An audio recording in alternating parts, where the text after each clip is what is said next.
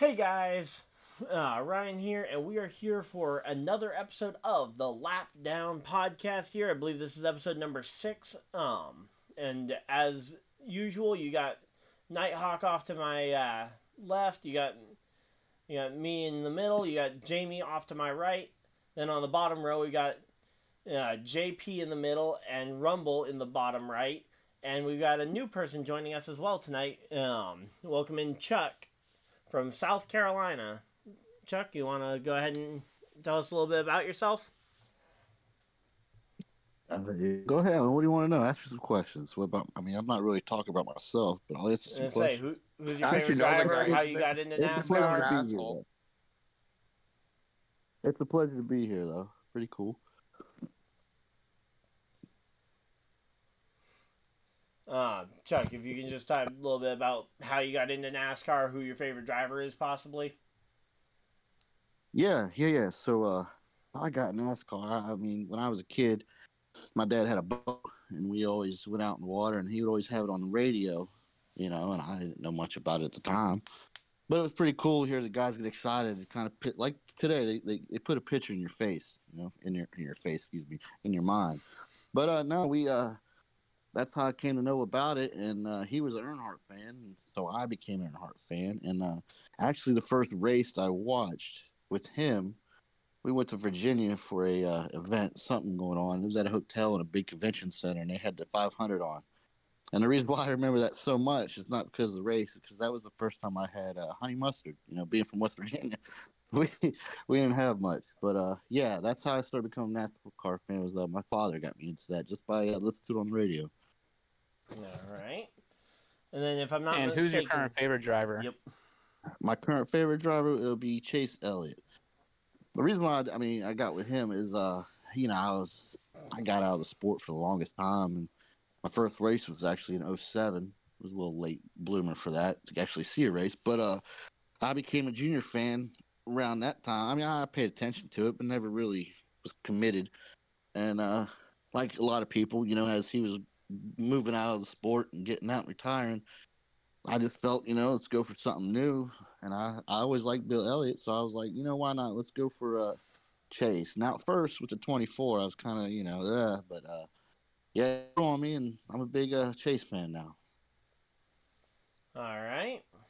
So with that, Hell yeah! With that, I believe that's everybody introduced. Um, as I you guys know all the others, and uh, we'll get on to the first topic of discussion here. So we got the uh, clash results. So if let's say I can pull them up real quick, but um, let's say Nighthawk, if you want to start off with just of your initial reaction to the clash before I pull up the specifics. So I didn't get to watch it, but I got to listen to it on the radio. It sounded very lackluster. It didn't sound like they were very into it. Uh, I mean, I guess the only upside is is that it they were able to still get MGK to do the concert. Um, I guess that's a positive for them. At least they came out with something because they would have paid him for no reason. I'm sure they lost a lot of money, but other than that, Ty Dibbs did Ty Dibbs. Ty Gibbs did really good. And like I predicted on the last podcast, he would. I thought he was going to win. He almost did, but unfortunately, he spun out. Yep. So okay, I got the uh, results up here, but yeah, I mean, for the most part, it was al- almost all the passing happened on the restarts, and that's just kind of how it is with short track racing, especially with a track this short. Um, makes it hard to make much of a pass other than on entrance to the corners. Yeah, and Oh. What I would add to that is, since you do mention that, going see this is another thing I do have a problem with, is it's a crapshoot. You do you have like I was listening to them on the radio, they were saying, oh, they just go fl- some of them go flying in the corner, don't even give a crap, and they cause other people to wreck so they can gain multiple spots. Like, how's that fair? I mean, there weren't many crashes that actually Oh. happened this year comparatively, but Yeah, it's just something I found odd that they were like promoting positively. yeah, I mean, it is pretty much the only way to make a pass around there. But uh, yeah, so Denny Hamlin ended up winning the whole thing. Kyle Busch coming up uh, in second place, his third podium in the three races in LA. Uh, Blaney really the only driver who uh, moved through the field significantly. Um, got all the way up to uh, uh, all the way up to third place by the end of it. But it's just kind of one of those things that once you get up there, yeah, the battle between second and third allows the leader to pull away and ultimately just lets um, a guy like Hamlin or Ty Gibbs or even Joey Logano just pull away and check out. Now, full disclosure, I was watching the race, but I didn't have the volume on because I was actually live reacting to it over on YouTube on my own channel. And uh, ultimately, a- after rewatching it um, and rewatching highlights and stuff, the TV cameras did not do the race necessarily any real justice because um, guys like Bubba Wallace got spun out on the last lap. The TV cameras never showed it. Um, moments after the checkered flag, they're panning up to the crowd to show Chris Gabehart just packing everything up with no real emotion. They missed uh, stuff, easy stuff like Ricky Stenhouse Jr. going over and talking to uh, John Hunter Nemechek during the halfway break. Uh, I never even saw a Machine Gun Kelly concert, so I don't know for sure that that even happened because I didn't see that on the TV at all. Well, according to the radio, they said that he was able to be bumped up and he's there. I don't know. They said he was supposed to. All right. Well, I didn't see it, but say it's possible I just missed it, but yeah. And then or they um, just didn't show it on TV. and then the post race confrontation between Logano and Ty Gibbs was also missed by uh, Fox. So, I mean, it, it just kind of goes back to I feel like the production quality at Fox has been dipping over the last five six years, and Yeah. uh, say I'm I will say that's one thing I'm hoping for with this new TV deal, introducing more TV partners that it provides more competition and forces Fox to try and take the product more seriously. Because the product they actually showed compared to what happened wasn't really done justice. Jamie? No, I mean, I mean, I'll, I'll start from the very from kind of like the, the beginning stages. Like, I want to commend NASCAR for actually working through with knowing that the weather was coming and ha- making the change and having everything still line up with uh with like the the the TV programming and the uh and all, all the ins and outs of getting the getting the teams ready and to where they could still put on a race on a short short notice. Even even though I wish they would have announced it earlier. Uh, from what I heard uh, through uh, Sirius XM, uh, I That's guess like was- the teams and drivers found out uh, around like 9:30 that morning. Yeah, um, so, but mean, they didn't they- really announce anything until a little bit later. Once they solidified that uh, they could get the uh, the TV programming to air it. Yeah, it was about four. So- uh, it was about like four thirty when I got the text about it being moved up. Right. Right. So, so kudos to them for still being able to get it on. So I, I, I thought it, I thought it was a good race. For I thought it was better than the past two years as far as from a, from a performance standpoint. Um, you you hit on Ryan Blaney. I think he's probably the, the the one to watch. But, I mean, it's it's the clash. Not not much is gained, not much is lost. But I, I there, there's this thing called momentum, and uh, getting a decent finish at, on the first race of the season can definitely uh, create some momentum for for those teams. So the ones that performed well, like the Denny Hamlins, the Kyle Busches, the Ty Gibbs, uh, just the mental aspect of just being like, hey, uh, for first uh, race of the year, even though it's not for points, we were still we were always in contention. We were always up towards the front. Uh, things that we learned uh, if anything at all, about the card or just in general of uh, I, that we still got a, a winning caliber team that we can go out there with confidence. That's cool. But then on the flip side, you got guys like Christopher Bell, who Yeah. we've previously talked about being in the hot seat with uh, JGR and what that leadership role could look like because once Denny and MTJ go, he's kind of like next man up, and he was the only one that didn't make the main race. So I if, if things like that, I would feel a certain type of way about. Um, uh, I think that adds a little bit more pressure going into 500 week uh, for that 20 team. I will say though, one caveat to that though is that nobody in that final prac or in that final qualification group was able to find any speed. I mean, Ryan Blaney was a part of that same group, and he was like 35th on speed as well. So ultimately, he used a champions provisional to get in as the 23rd driver. But yeah, it seemed like temperature, er, either temperature or track conditions, were just not favorable for that last group. Yeah, I mean, we, we can we can probably put a little testament to that, but at the same time, for for a for a racing team the caliber of Christopher Bell and his team, it's just not a good look. Uh, with all the quality uh, motors and performance and expectations that comes with JGR, you, you would expect all of their drivers to make it in. Same thing with Penske, but again, um, Blaney was lucky to get in with a provisional, but then once the race actually went in, he showed some things. So who knows?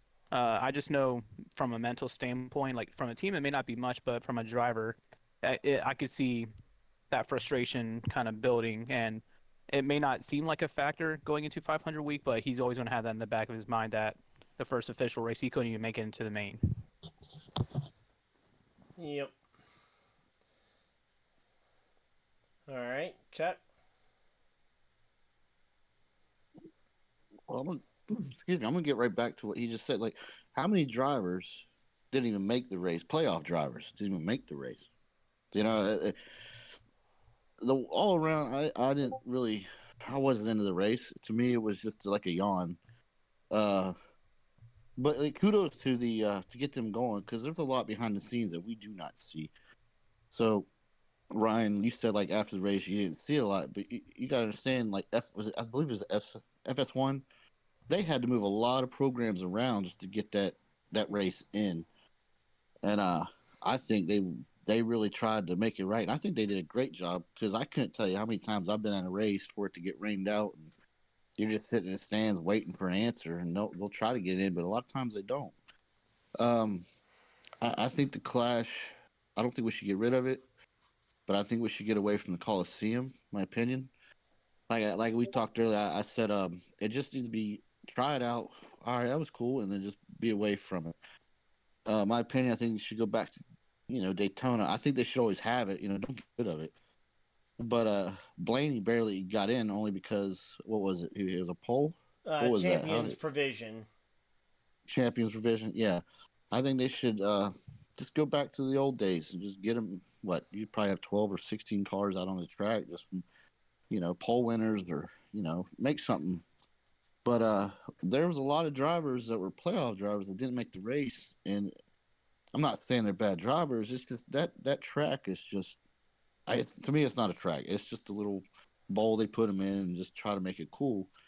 That doesn't take from you know you don't making the race. I think they're heck of a drivers, but I think they should have at least got them in there. You know, because they're big names, and you know there's kids and families with you know their their names on the hoods hoodies that are you know, their hoodies, their shirts, hats, whatever. I, I think NASCAR did a great job of uh, pulling it off for a Saturday night. I thought that was pretty cool that they're they're trying. That's why I like the sport so much because they're they're trying to make things different, and sometimes it don't work out. But no matter what, if they would have ran it Sunday and it rained, people would be talking about that. They should have started Saturday, you know. And I understand that no, but no matter what happens, somebody's going to have something to say. But I think they did a great job on that, and um, the like I said, the race I I wasn't into it. I didn't see MGK. I don't even know who that is. There's I mean Machine Gun Kelly. I, yeah, I don't know. I don't listen to that, and I don't think you know. I don't. I'm going NASCAR races. I don't want to see a guy I don't know. I mean, I don't know what who they're reaching out for for him. I mean, I'm going to listen to a guy named Machine Gun. I don't know what that is, but I just, California. He, I, I don't care where it is. NASCAR is NASCAR. Oh. You know. I was gonna keep my I was gonna keep my mic muted, but amen, Chuck. Thank you. Well, I mean NASCAR. I mean, it might be California, but we're over here in the South, or over in the you know where it started. We don't. I mean, let's play something that.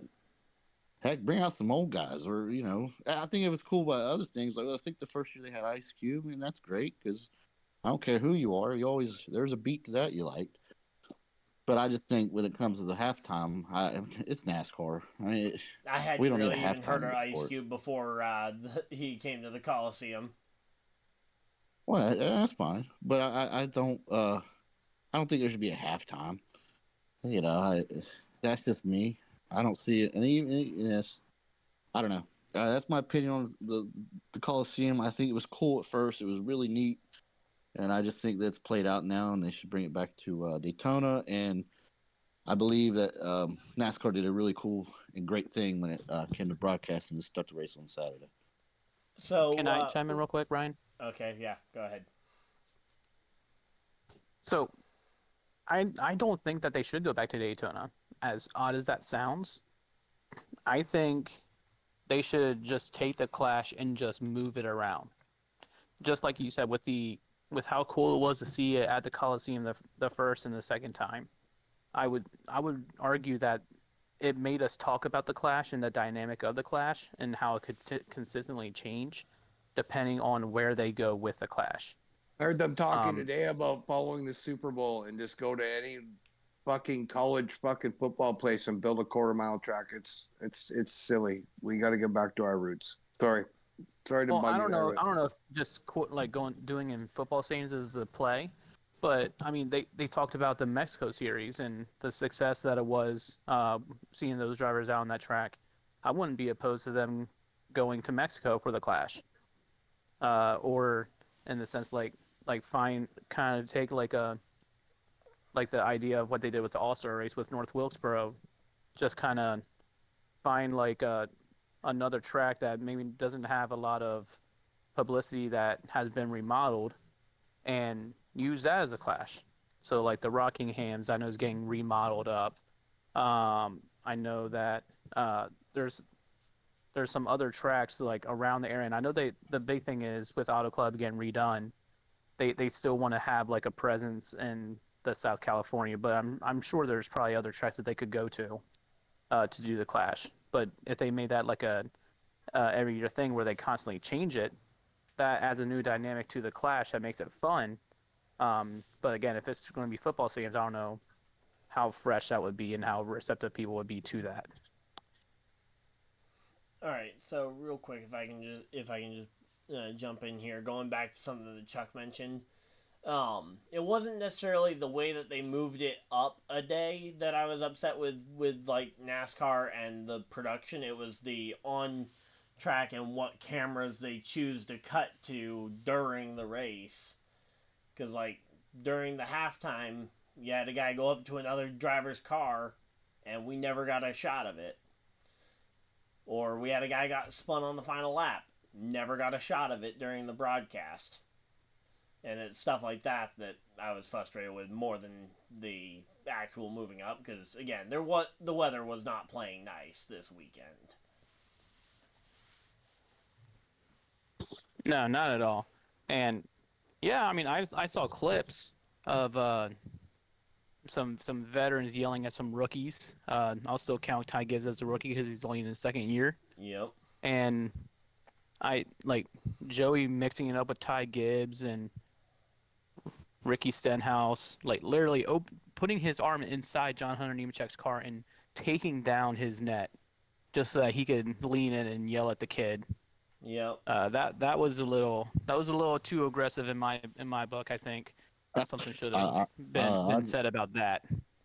Well, and again, none of it got shown on the broadcast. We only got to find out through clips after the fact that there were even cameras on it. I mean, I think it was was it Yeah, last and I- year I or agree the year to before when they missed uh, Erik Jones throwing a helmet at somebody. Like, how do you miss something like that in a short track like this?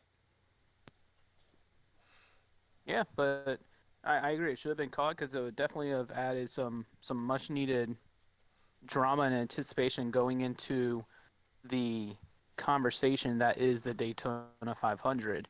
and some and if we're already getting some a little bit of dramas and a little bit of uh and a little, little bit of bit attention that that's never a bad thing for uh for ratings and creating uh storylines that even if it means nothing is still fun to talk about Yep. And uh, going back to the topic about uh, Rockingham, I would like to see almost them use the All Star race as kind of your tribute to the fans or kind of your throwback classic track. So, like your North Wilkes, rotate between like North Wilkesboro, uh, Rockingham, when and if it gets uh, NASCAR ready.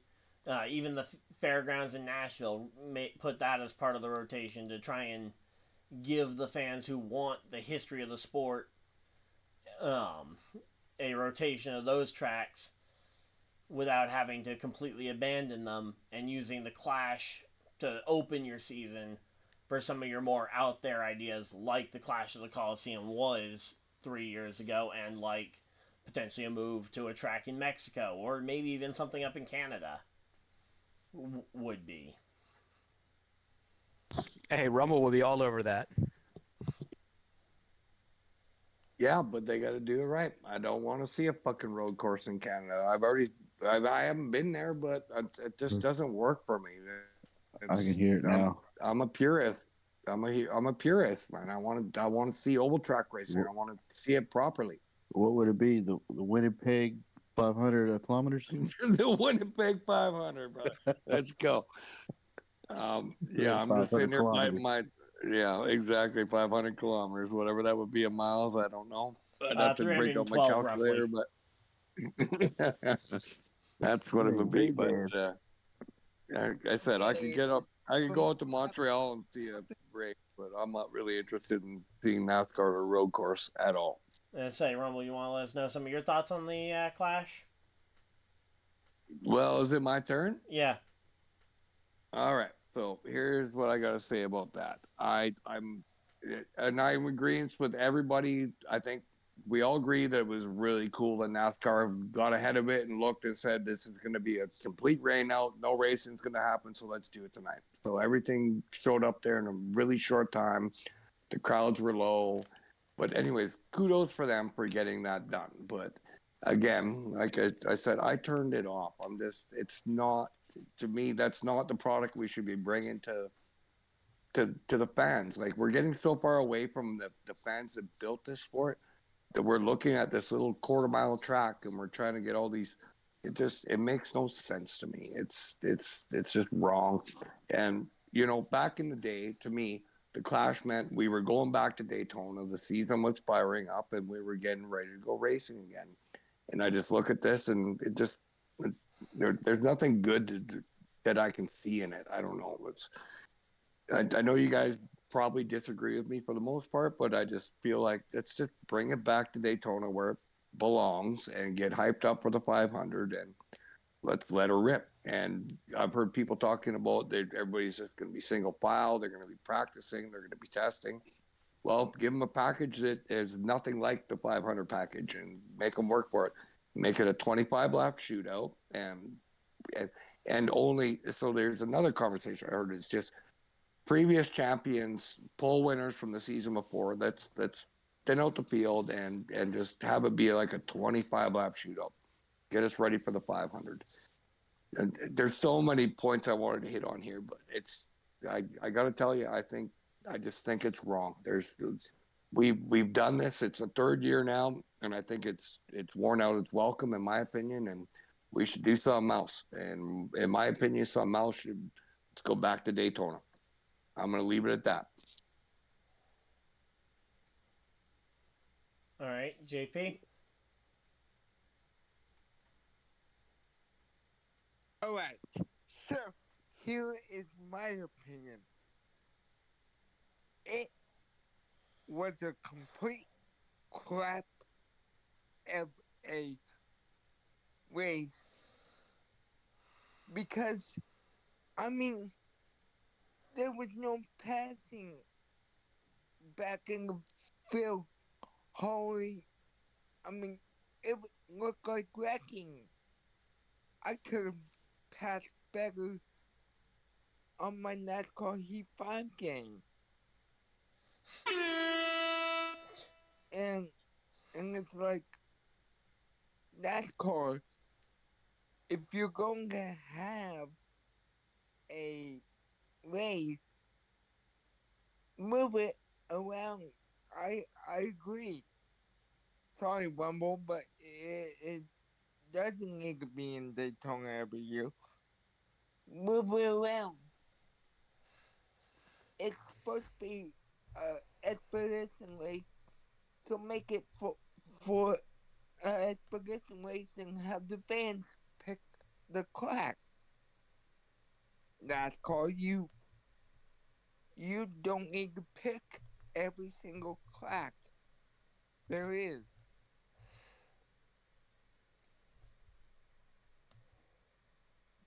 Here- Here's another idea.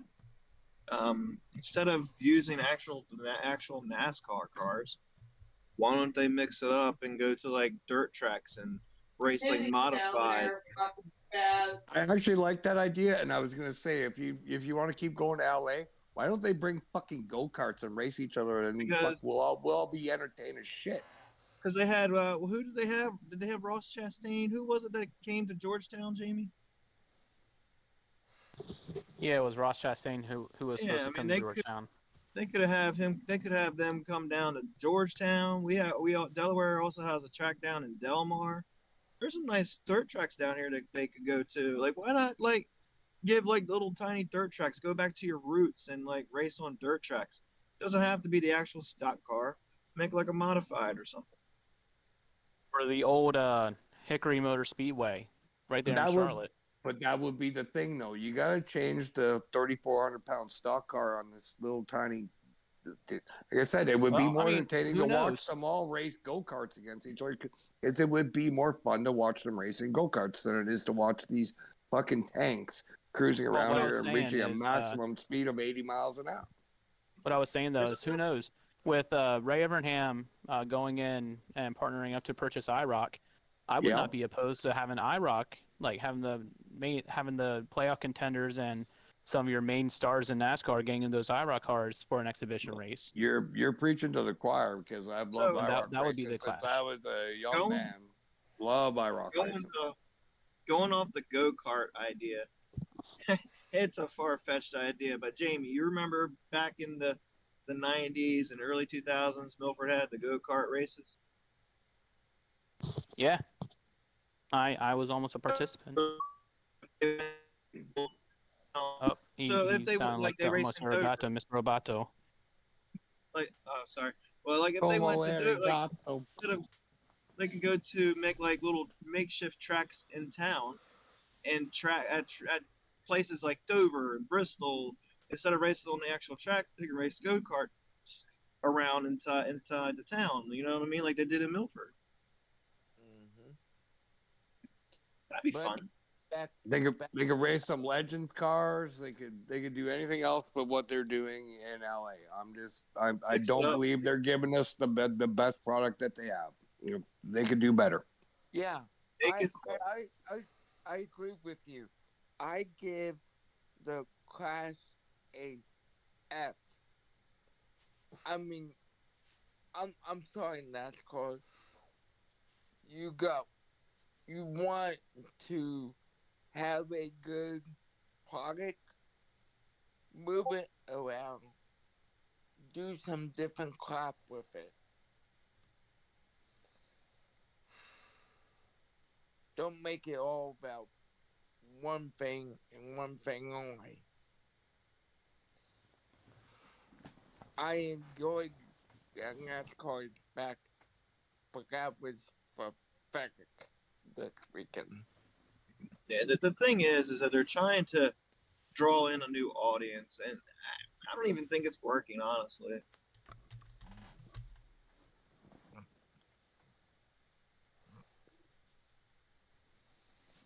All So yeah, Oh, All right, I have one more thing to say about that. If we're trying to draw in a new audience, we're putting out the wrong product. If that's what NASCAR's plan, we're putting out the wrong product. Like, I think it would be more entertaining to watch them race anything but I will. fucking cup cars One thing about fucking LA. one thing about that though is that going into this uh, next gen car, what we were all told by NASCAR and pretty much all their PR people was that this car was being designed for short tracks and road courses and at least on the short track front it has been a pr- it's been pretty much a colossal failure across the board so uh, the plan of doing a short track for the opener was probably planned around the idea that this car was going to be designed for short track racing and it hasn't provided on that but i would It's say that's more good of a- racing, you guys. well, we we all know what good racing in NASCAR is, and and the Clash at LA is not good racing. We know that. We all know that. There's six of us in here. We all know that it's not good racing there. And if you disagree with me, then I guess I disagree with you because it's just not good. But my point is that first off, you uh, say for something like the Coliseum, you can't just sign a deal to do it one year and and expect that to be even remotely profitable. So I mean, they had to do a multi-year agreement, and ultimately, that agreement we've now gotten to the end of that initial agreement, and if they move on, I was going to ask you how many how many years are left in that agreement because I sure hope it's over soon. Yeah, it, uh, it was a it was a good. three year agreement. This was the third year, which is why the discussion about it moving is up a lot.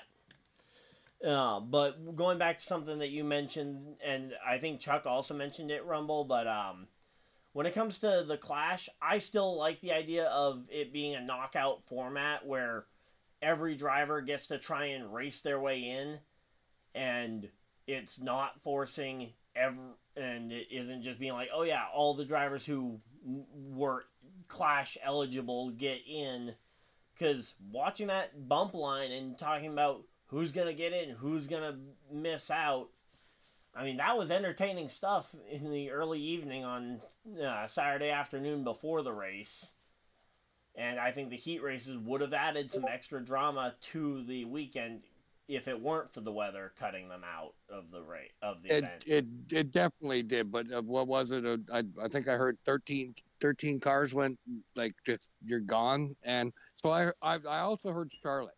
Just just bring it to Charlotte. So if you're bumped out on that night, you drive an hour home. You're out of there, right? You're talking about L.A. across the country, truck drivers, crews. It's just it, I don't like it, and I'm gonna stick by my I'm gonna stick to my guns on that one. I think they need to end this. I really think it's it's it's it's seen its point and it kind of needs to go away now. Maybe relive it in ten years or something. I'll leave it at that. All right. Well, I think it's probably a good time to move on to our second topic. Uh, Rumble, did you have a topic? Cause uh, Oh, I was already I was already rumbling about that. one. My whole Okay. thing was just this this clash, right? I already said that last week. That's what was going to be my point. Let's Uh. make this better. Make racing great again. all right. Um, Jamie, would you like to lead this third topic about the uh, about February eighteenth? Since I wasn't alive for the event. Yeah. Um, so with uh, on February 18th, this is the official third time that the Daytona 500 will be held on this exact date. Uh, since that initial uh, race where Dale Earnhardt was blocking the rest of the field as much as he possibly can so that his two other drivers and Dale Jr. and Michael Waltrip could battle for the race win that ended up uh, causing him to get uh, hitting his right rear corner panel and sent straight up into the cement wall, which ultimately uh, ended his life. Yeah, I Um, hated I hated Sterling Marlin for that, but then looking Yeah, back on it, it, it- wasn't his fault. It was racing. It, it was just racing. It was a freak Yes, thing. Yep. And It was. unfortunately, we saw a legend die at Daytona doing what he loved best. My hero. and uh, I remember watching that uh, as a kid, and seeing like it, it on TV it didn't look like much. It looked like uh, just a normal wreck. And when when the, when all the celebrations stopped and everybody was just looking on, uh, I looked up at my dad and I I saw something that I hardly ever saw. I saw tears welling up in his eyes and worry on his face. Uh, so it was it's definitely a moment I'll always remember. Uh, but on a happier note, I'll always remember when Dale Earnhardt finally won the Daytona 500 and seeing every single race team uh, line up on the infield, uh, ready to to acknowledge and congratulate him, because that was kind of like Kyle Busch.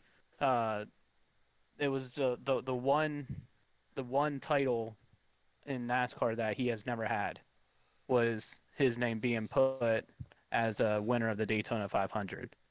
Unfortunately, those are the two things that sticks out when it comes to the Daytona 500. Yes, I know like Dale Jr. winning uh, was a special moment, but when it comes to Dale Sr., uh, those are the two things I instantly think about. And uh, I, I, I felt it was fitting. It's the third time that we might as well talk about the, the number three GM Goodwrench Chevy. Um, so I kind of wanted to bring that up. Uh, this is kind of like a tribute show.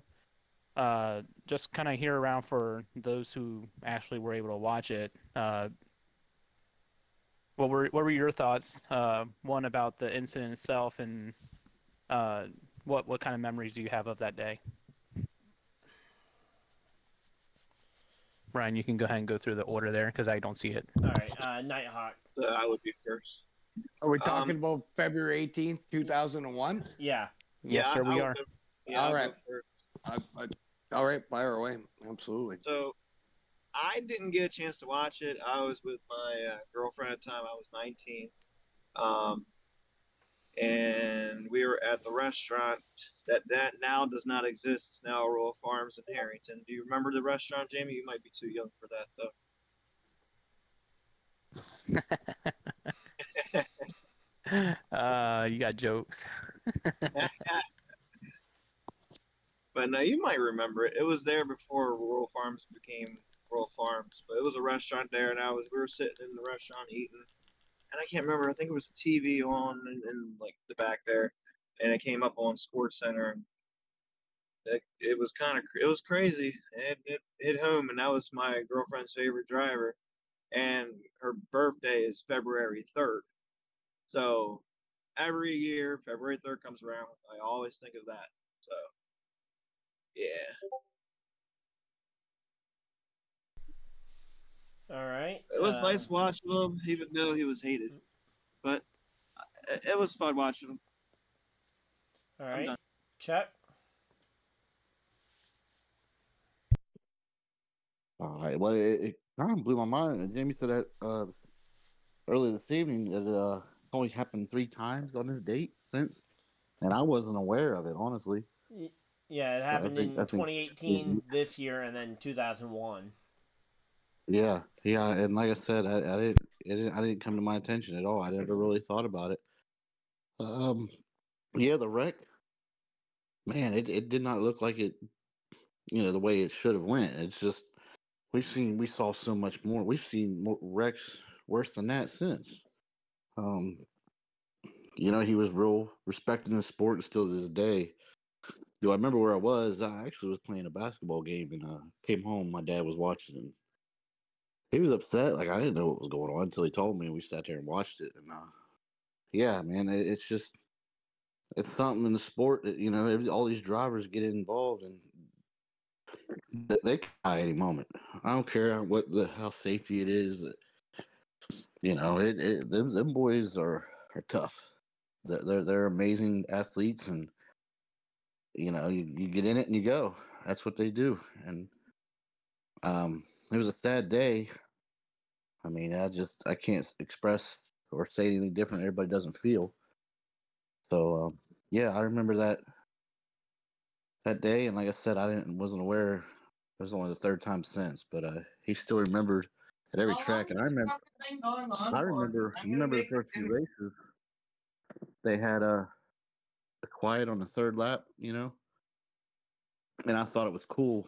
I don't know. It was Atlanta, the second race. You know, his car won that race. I think that's pretty cool. I think it was the 29, but Kevin Harvick's first win, wasn't it? I think uh, that Atlanta race number came later in the year, different- if I remember correctly. Was, was it a white car or something? Yeah, the white 29 with uh, Harvick, but that That win I think was- came later in the year. It wasn't the first race after. Uh, it might have been the second race. Yeah. No, it was uh third race. The Third, it was it was right there. Yeah, so it was the third race of the season, which that's you know that that that brought a lot of people together and a lot of emotion. I'm sure you know, which was pretty cool.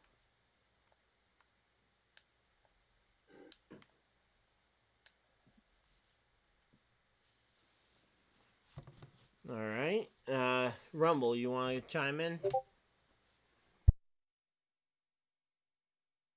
You know, I'm gonna chime in about senior. Um, so I was cheering for senior back in his Wrangler days, and when he went to the the number three, the Good Wrench car, black, the, just huge fan. The the day that he passed, I when I seen that crash, and I I think we talked about this before. DW said I hope he's okay, and they never really showed the car again. I think they showed Kenny Schrader going over to the car and motioning for like the paramedics to get the fuck over here. And I knew it was bad. I knew it was bad. Um, my mom phoned me later that day after they announced it, like on CNN, that Dale Earnhardt had died at the Daytona 500, and we all seen the announcement. And my mom phoned me, and she was like, "I'm so sorry, Dale. Dale Senior was like my hero. He's like that fucking blue collar." Now they know we have a kid named after him, so um, Dale Senior was like my hero. He's that blue collar fucking guy, and it just meant so much to me. He meant so much to me, and uh, so following that, I mean, everybody became a everybody that was a senior fan became a junior fan by default, right? Like that that just happened. Like we were cheering for him. We were talking about him winning. Was it the, the Daytona two the next year?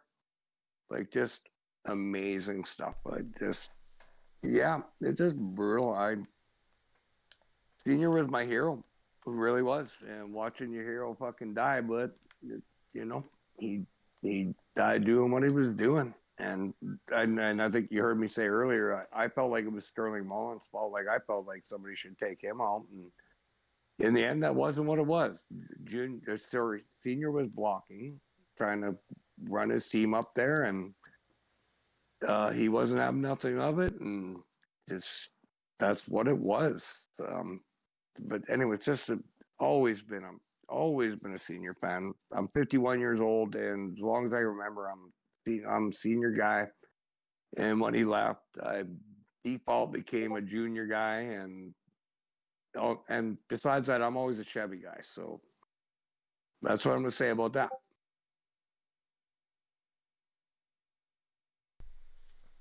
Fair enough. Yep. Uh, by the way, it was uh, it was the July race of, at Daytona that same year in 2001. All right. Uh, Was it? Oh, okay. I thought it was the next year. Yeah. Yep. Yeah, and then you're right. JP, any other thoughts? Yeah. So uh, I I was really young. Um I believe it happened the year after my make witch event. Uh when I met Bobby Labonte or soon after I met Bobby Labonte in Phoenix. And I just remember um me and my guy were watching the race and I didn't know what was going on. I mean now now I go help medical school. Um at Mercy College here in town. So I mean, if I saw something medically wrong, um, with a driver, yeah, I would probably motion for the paramedic to uh, get over there and, you know, those poor doctors um, have to feel miserable every time the anniversary comes up to think we couldn't save this guy. Um, don't know who, who um, don't know if um, there are feelings with all the medical team that might have been involved if there's some skill in the sport, but um, yeah, that's my take on it. Nobody ever talks about how how much they um how much they really try to keep the drivers safe and do a good job of it. It, was just a fluke accident. That's a that's a great point, JP. And I'd like to say this one last thing. Um, Dale Earnhardt passing was a fucking real wake up call to all of NASCAR. Hans device, safer barriers, all this shit is a direct relation to Dale Earnhardt passing. That's that's it's all a direct relation, hundred percent, because they were like, holy fuck, this the same guy that had fucking flipped on that track six, seven, eight times He's like, oh, fuck, that car still got fucking wheels on it. Like, get out of the ambulance and get back in the car and drive it away. The guy had survived so many fucking crazy crashes. And the most, it, it, it kind of looked innocuous how he crashed. It just straight up to the wall, boom, pow, and it cost him his life. But I'm telling you, this, the, the, the safety changes that came into this sport from, from him passing are, they're, they're massive. They're, they're, they're huge. We've we've seen so many big crashes nowadays that probably would have taken your life a couple of years ago to, to being completely survivable, walking away. Right? It's it's Well, look, look at the Newman wreck. What Daytona 500 a couple years ago. ab- absolutely hundred percent. Absolutely, and that's why I'd say that it, that's the. I think Dale will be proud of that legacy just for the fact that he's been in so many crazy wrecks. That car flipping around, flying around, he's fucking walking away from it. And like I said, just getting that turn fucking hard, fucking up to the wall, cost him his life. And they were like, well, why did it cost him his life? Well, it was basal skull fracture, and we got to figure out how to fucking contain people in these seats instead of, you know, fucking 200 miles an hour to whatever the speed was when he hit the fucking wall. And you know what I'm saying? I, I feel like that is actually a really, really good deal that, that it came out of that because people were like, well, if Dale Earnhardt dies, like fucking everybody can die. Yeah, and to go along with that, like I we look just to your point and to JP's point, that the safety features that came stemming from that incident, I would say that gets added to an already iconic legacy that uh, Dale Earnhardt had already left, and his memory is living on through all these safety features that these drivers take for luxury now. Um, pl- can, uh, fans so you, so you I heard at one point complaining at the fact that, of how many tracks are now getting the safer barriers and seems like every track is now getting updated walls and they don't like the the packages that are being put out on cars and to because it's th- throw, slowing down the cars as opposed to making them faster but all of that is stemming from that one incident and NASCAR is continuously evolving and continuously changing to make sure that they can still put a good product on the track, but at the at the same time, these, these guys and girls have to go home to their families at the end of this thing, and that's their Absolutely. number one priority. Absolutely. And and furthermore on that point, how many things where we've seen where guys have gone going getting turned to the inside and going down to the inside wall and smacking the shit out of that and, and getting hurt to fuck. And they realized we could put safe we put safer barriers everywhere where it just it absorbs some of that impact. And it's it's just yeah, and the, the wreck that I was thinking of when we were talking when you guys were talking about examples of um, wrecks that should have uh, killed people, I I still look at uh, wasn't it uh Austin Dillon, where it was just like the front Yep. and the rear Yep. of the in car was completely gone. It was just the driver cage that was left, Absolutely. It Yeah. was just the game. and containment he area. was still he was still fined. Yep. He was Absolutely. he was a okay. Yeah. Walked away from it. Right? Walked away from it. Yeah, or even the uh, Xfinity Series crash of Ky- of Kyle Busch's back to start the 2015 season, where he found the one bit of uh, wall that wasn't safer barriered and Right. still And was just able pile to in there. uh, was still able to return later that year. Right. So I would like to I would like to say that though at the end of this we lost Dale, but Dale leaving, I'm sure Dale will be proud of this, is that he's probably saved fucking ten people's lives just because they were like, Oh, we can do better than this, right? We we can make this better than this. We we can protect them, right? It doesn't have to be slamming into hard concrete walls with right? Safer barrier is one of the best improvements I've I've seen in my life. I'm 50 years. I've been 30 year fan for sure.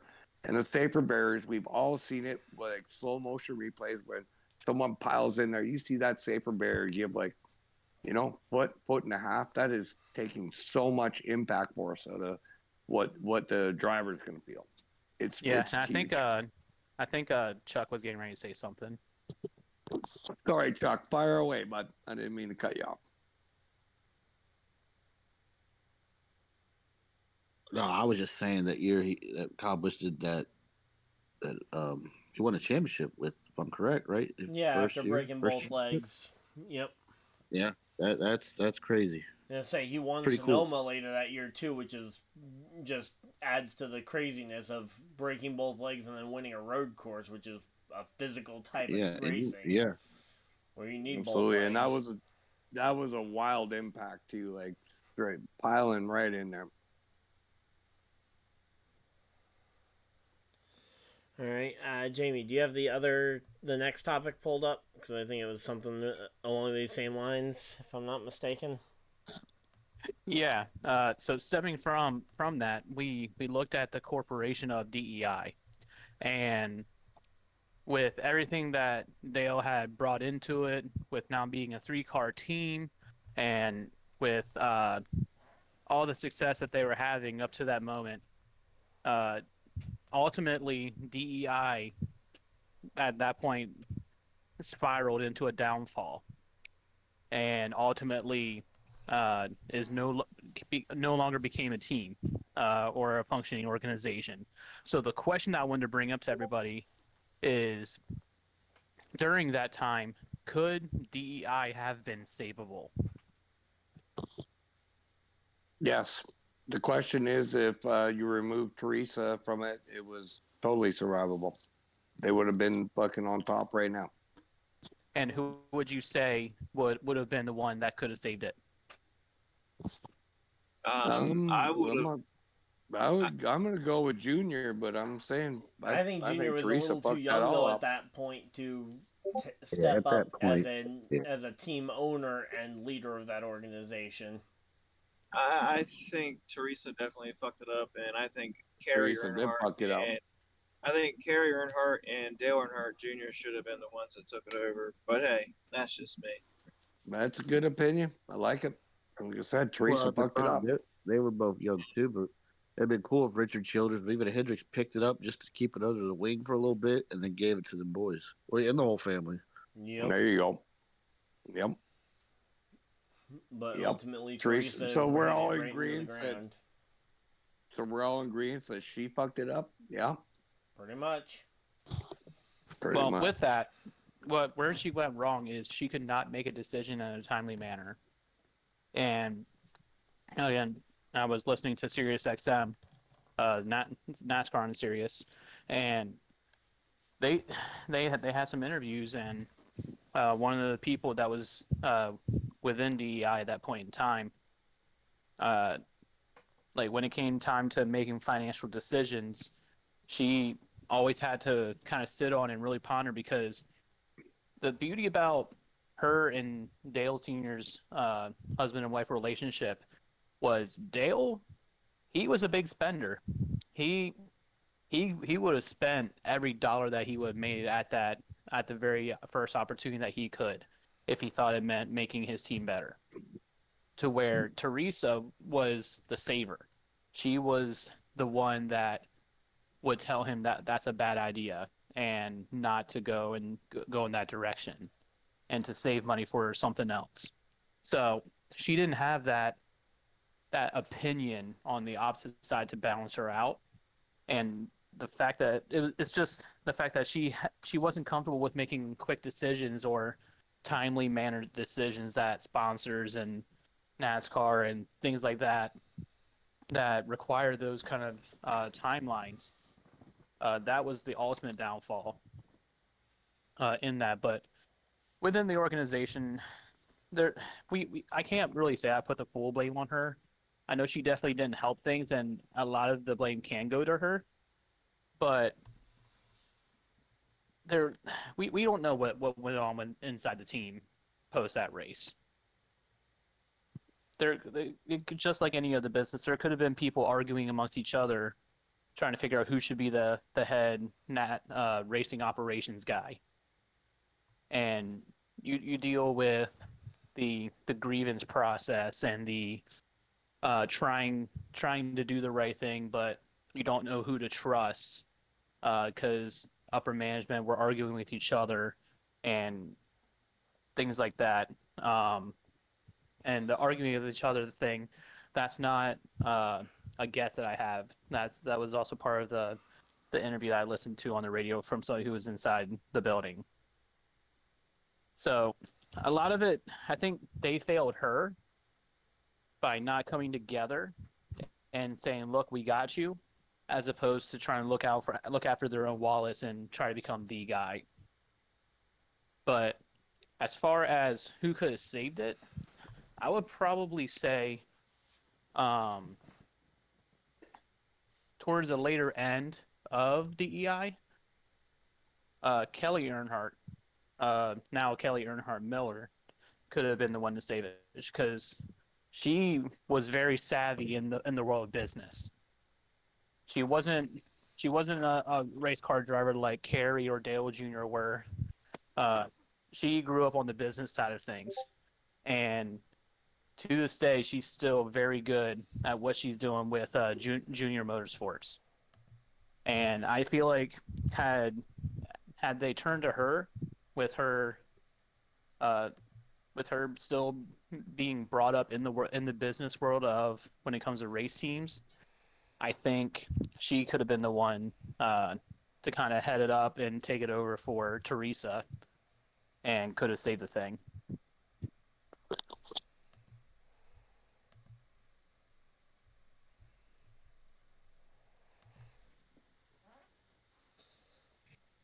Yeah, I mean, I think Well, I get the other thing was looking at that driver lineup when you remove because technically i think dale senior i know we talked about it being a three car team but i think it was technically a two car team because earnhardt was technically richard childress racing right Yes, he was. so yes, he was. so dei 100%. had uh, michael waltrip who i think everybody even after that daytona 500 win still had a major question mark on was was he really the guy? And I think we learned over the final few years that no, he really wasn't the guy. And then a one car team with just Dale Jr. wasn't gonna last long, just because I think Jr. still needed a mentor, uh, a veteran mentor on track that could help lead him the way that his father was for the first couple of years. Well, wasn't his Cup Steve career. Park part of that group still at that point in time, or was Steve that the year that was the, he got injured? Steve Park was a part of that group. Yeah, and say, and then Steve Park's injury happened what early two thousand two or something, or when was his injury? Park was a part had of that group. significant injury there. At, was it Watkins Glen?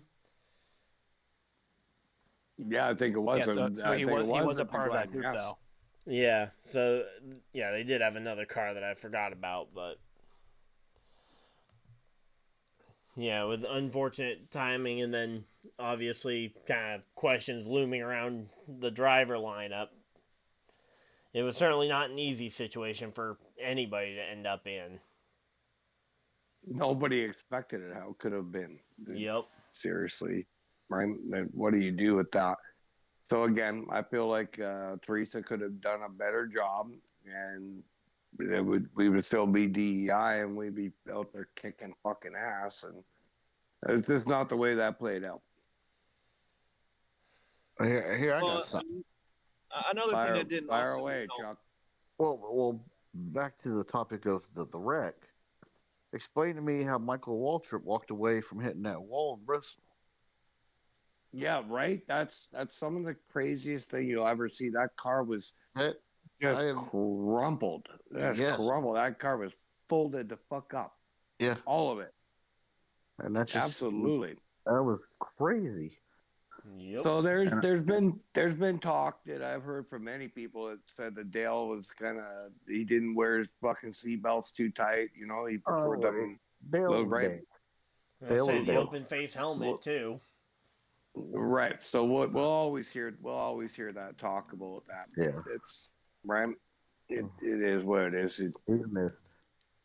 yeah, he is missed. I still miss him to this fucking day. You, you think you Son of think, a you, bitch. you think he'd be up in the booth?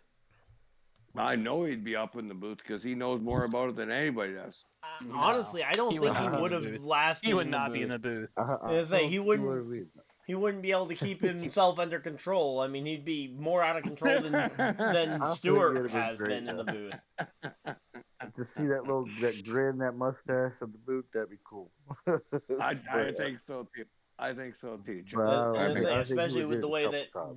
the general culture has shifted, where it's like, oh yeah, we got to be so sensitive all the time. You know, say he would not have adapted well to that culture. Mm, yeah, he he would have been pretty. He would have been probably pretty Dale Earnhardt. So Yep. That's great.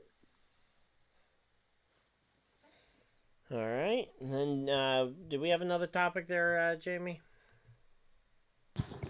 We did. Uh, so, in uh, I believe it was 1987, he was given the nickname the Intimidator, uh, following his his ability to get more out of the car than anyone else could at that moment in time. When Bill Elliott tried to turn him for the win, and he skimmed through the grass and still managed to win the. in the grass, baby. And Uh-huh. it wasn't a pass. He just stayed in front. It wasn't a pass. Yep, he stayed in front and, and won. Yep. So that was when he initially got the nickname the Intimidator. So we're gonna we're gonna end the conversation with this final topic.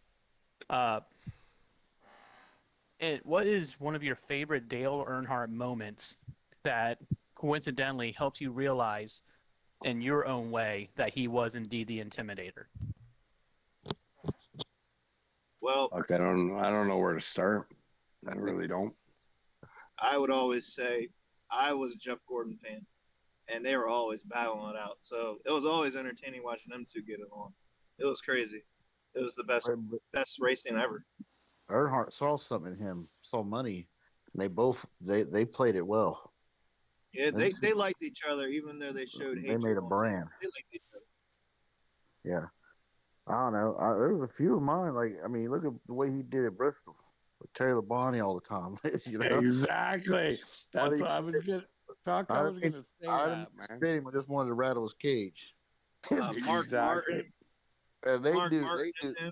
Oh, poor Mark Martin. He he, he went in the pits under caution and lost the race. But I, but he just he, he intimidated everybody, and- and he just give you a grin at the end of the race, no matter how mad Rusty Wallace was. Oh, yeah, Rusty Wallace, man. he just give you that grin and keep on moving. He I care. love that. I love Miller he- that. High He- he General didn't fight, but he didn't fight nobody. He just gave you a grin and keep on walking. that irritated people more.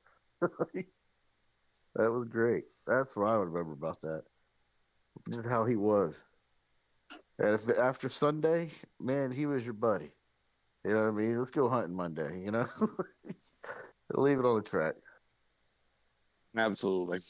Totally agree.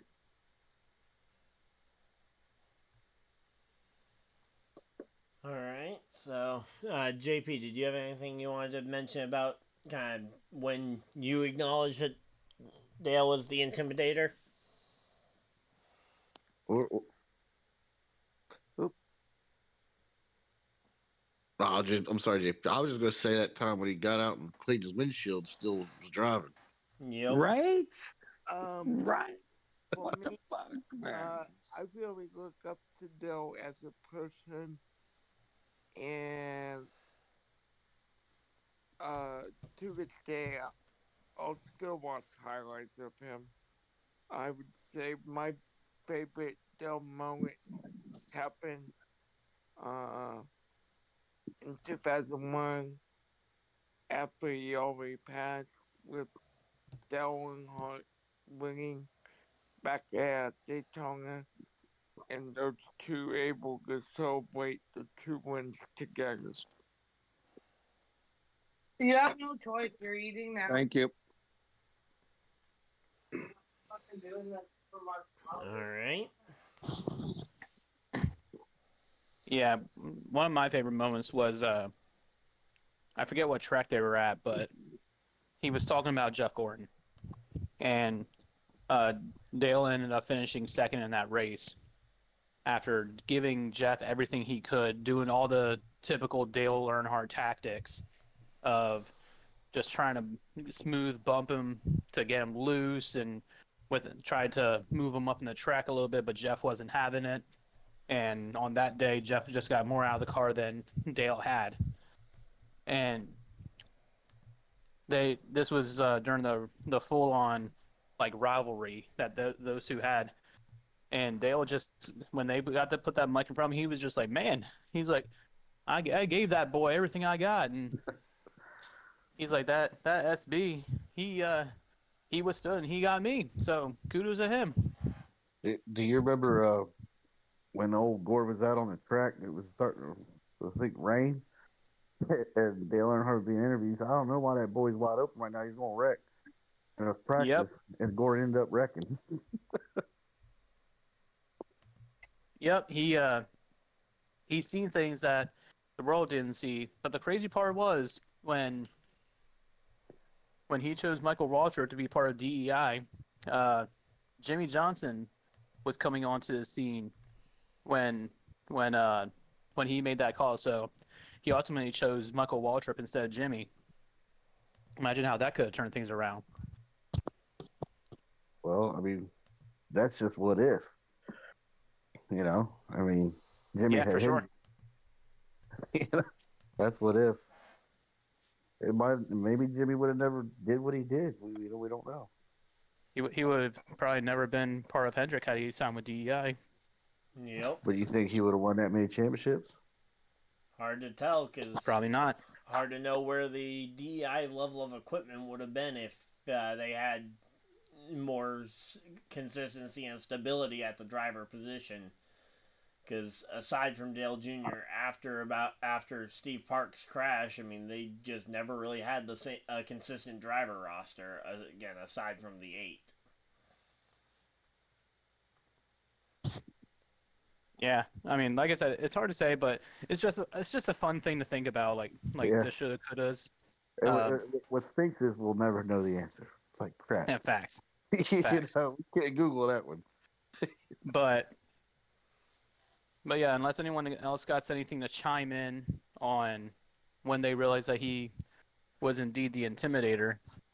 Uh, the last final question is uh, this will be our W Energy Bowl prediction. Now that we are two weeks away, who do we're gonna have? Uh, we're gonna have our prediction being who is going to win the the top the the pole position and who's going to get second going into the 500 because we will be uh, doing this podcast next week while the qualifying is going on Uh, right so after. So we will be giving you it? real time what's that Aren't we going to be doing it right after?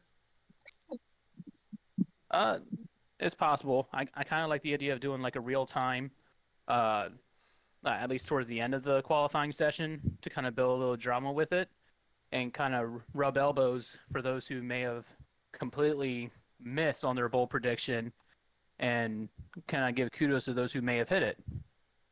So we'll see. We'll, we'll, we'll see how everything lines up. But uh, so that's going to be our bowl prediction. Who is going to get the the pole award eh, for first and second place uh, going into the 500.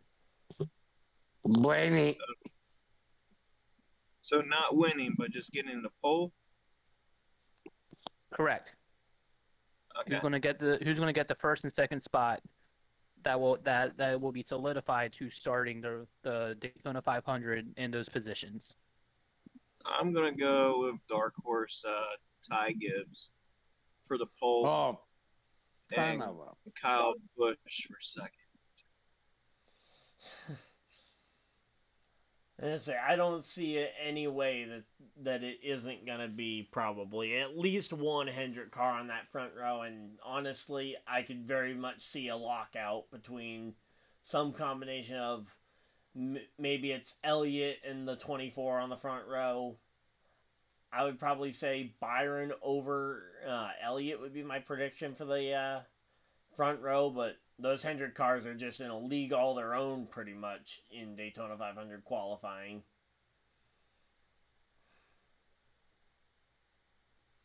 Uh, Rumble. Make sure you're writing these down, Ryan, for next week. Oh, okay. All right. Well, let me go ahead and get I- something out to I- actually write them on. I'm just. I'm just trying not to be. I'm, I'm just, just trying not to be a a, homer. I'm just throwing a scud missile here. I'm going with Blaney. All right. Not a scud missile. He's a champion. All right. So, so Rumble, you said Blaney, and who else? Did, who was the other person you had on the front row? Blaney. the other person on the front row, fuck, it's gonna be Logano, and I hate that fucking guy. scud missile Alright. be like Corley Jordan. Uh, Ben, you said you're, it. You you're said bud. Gibbs on pole with uh, Kyle. Ben, Hey Ben, Uh, I believe that's who he chose. you Yes. said you said uh, you said Gibbs on pole, Kyle Busch on the outside. Yes, correct. Okay, just want to make sure I'm getting them right for the for what I'm writing down here. I, I would say Chase Elliott, but I'm not gonna be a homer. I have a Yeah, I feeling mean, we're since I'm gonna the o- I think I'm the only non-Elliott fan here. I, I don't mind going and putting him on my front row. I'm an Elliott fan, but I don't feel like Elliott and his fucking team are on top of the game right now. He, he done broke his legs snowboarding and fucked his career up. Yeah, but do you remember the last time a, a non-Hendrick Chevy engine qualified on the pole position? Nope. And say if you're looking at specifically Hendrick engines, it's been a while. I know uh, technically JTG Daugherty qualified on the pole in 2020 with Stenhouse with a Hendrick motor. Okay. But uh, if you're going back and looking for the last time a Hendrick motor wasn't it, I think you would have to go back to like Austin Dillon in 2014 with the RCR motor.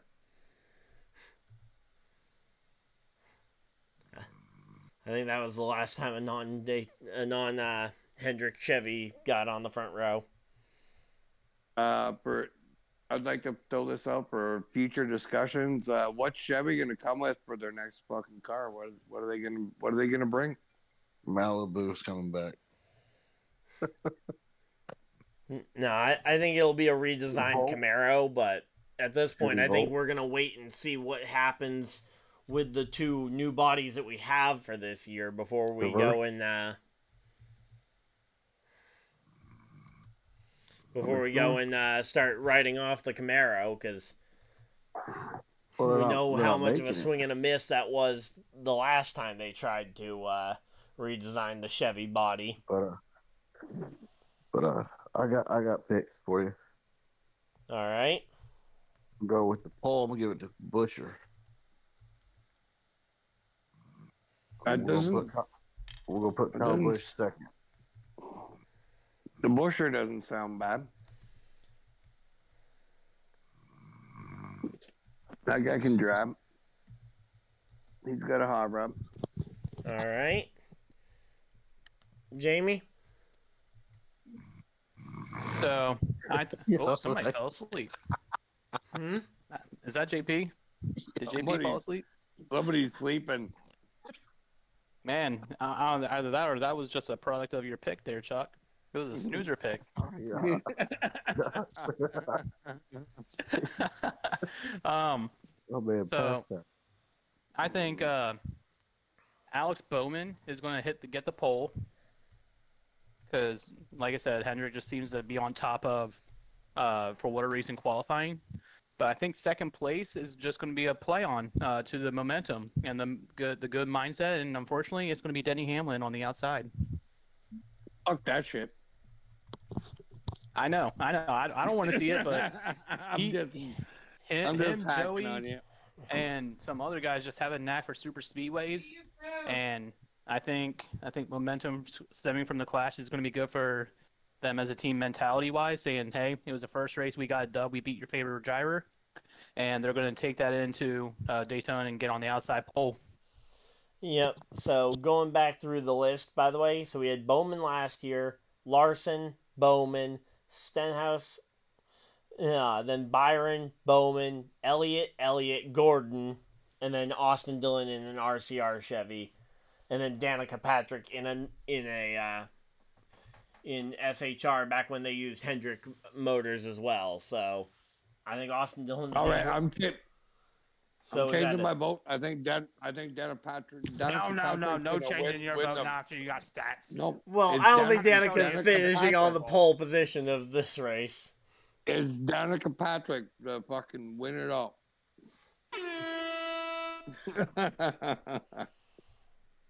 All right. So now we just got JP. JP, you there?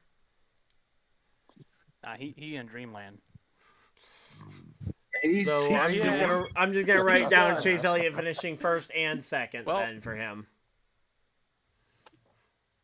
Well, we got the first first official black flag of the year. and it was he to actually? Was JP. he actually snoring or what?